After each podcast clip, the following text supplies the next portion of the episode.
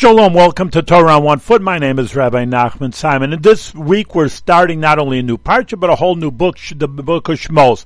Book of Shmos doesn't mean Exodus, which the English will call it, but it means names. So why is the name so important?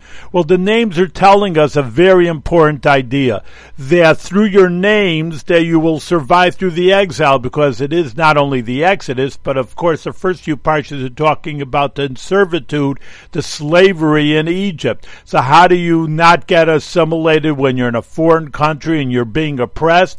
So the Chumash up front is telling you, Shmos, keep your name, keep your Hebrew name, show your identity. It says when the Jewish people were in Egypt, they didn't change three things. Again, we just said their names, their clothes, and their language, and that kept their Jewish identity, and then they came out whole out of Egypt, and it should be for us that we should be able to get the Mashiach here and get out of exile.